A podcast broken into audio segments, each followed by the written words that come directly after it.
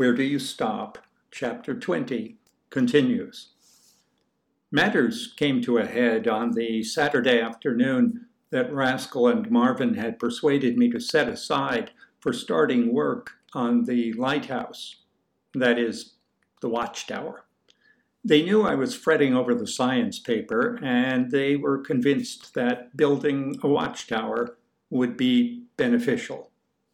It'll take your mind off it, said Raskol. And when we're thinking of something else, the answer to the question might just sneak into our minds when we're not looking, said Marvin.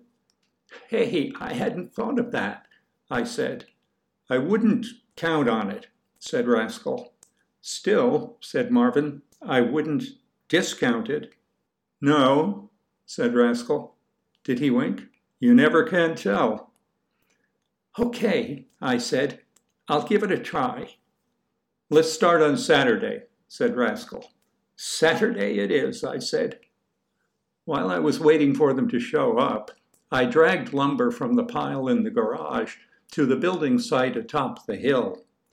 Guppa was working in the garden, and I passed him again and again, all the while racking my brain for the right thing to say to lead him into a collaboration with Mrs. Jones, and growing increasingly aware that I ought to say at least something to him.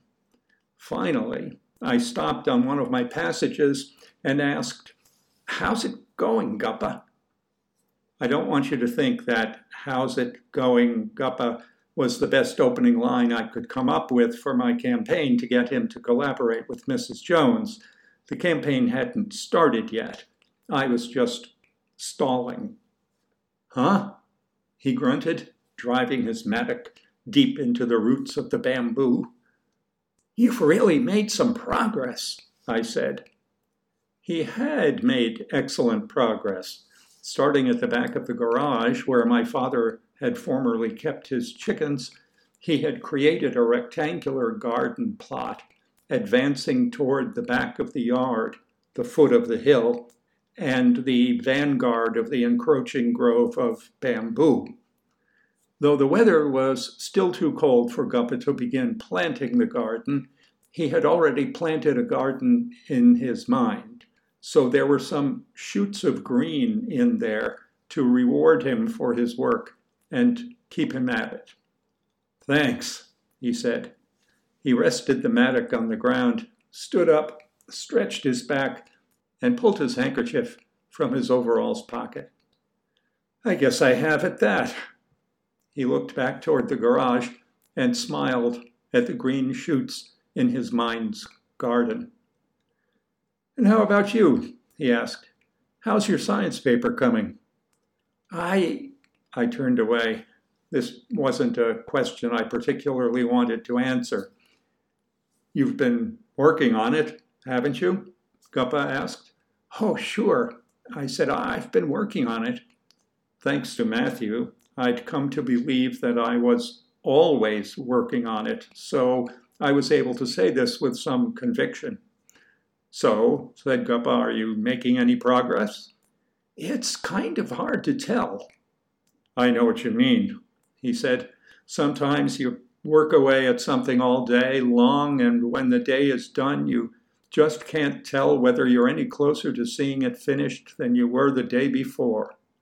Yeah, I said, that's exactly the way it is. Sort of like mixing shandy. What? said Guppa. You know how, when you're trying to find just the right proportions of beer and lemonade for shandy, you line up some glasses and put a little more beer and a little less lemonade in each one, and the change is so gradual that you hardly know you're changing from one glass to the next? I said. No, said Guppa. Oh, I said. He surprised me. I still had the idea that all adults knew the same things, that there was a body of knowledge they shared equally. If Porky knew about Shandy, then Guppa, who was so much older, certainly should know about it too. I was embarrassed for him. Well, it's not important, I said. But it is kind of like that. What's kind of like what? Working on a job and not seeing much progress is kind of like going from one glass to the next in that shandy business. Oh, he said, I see.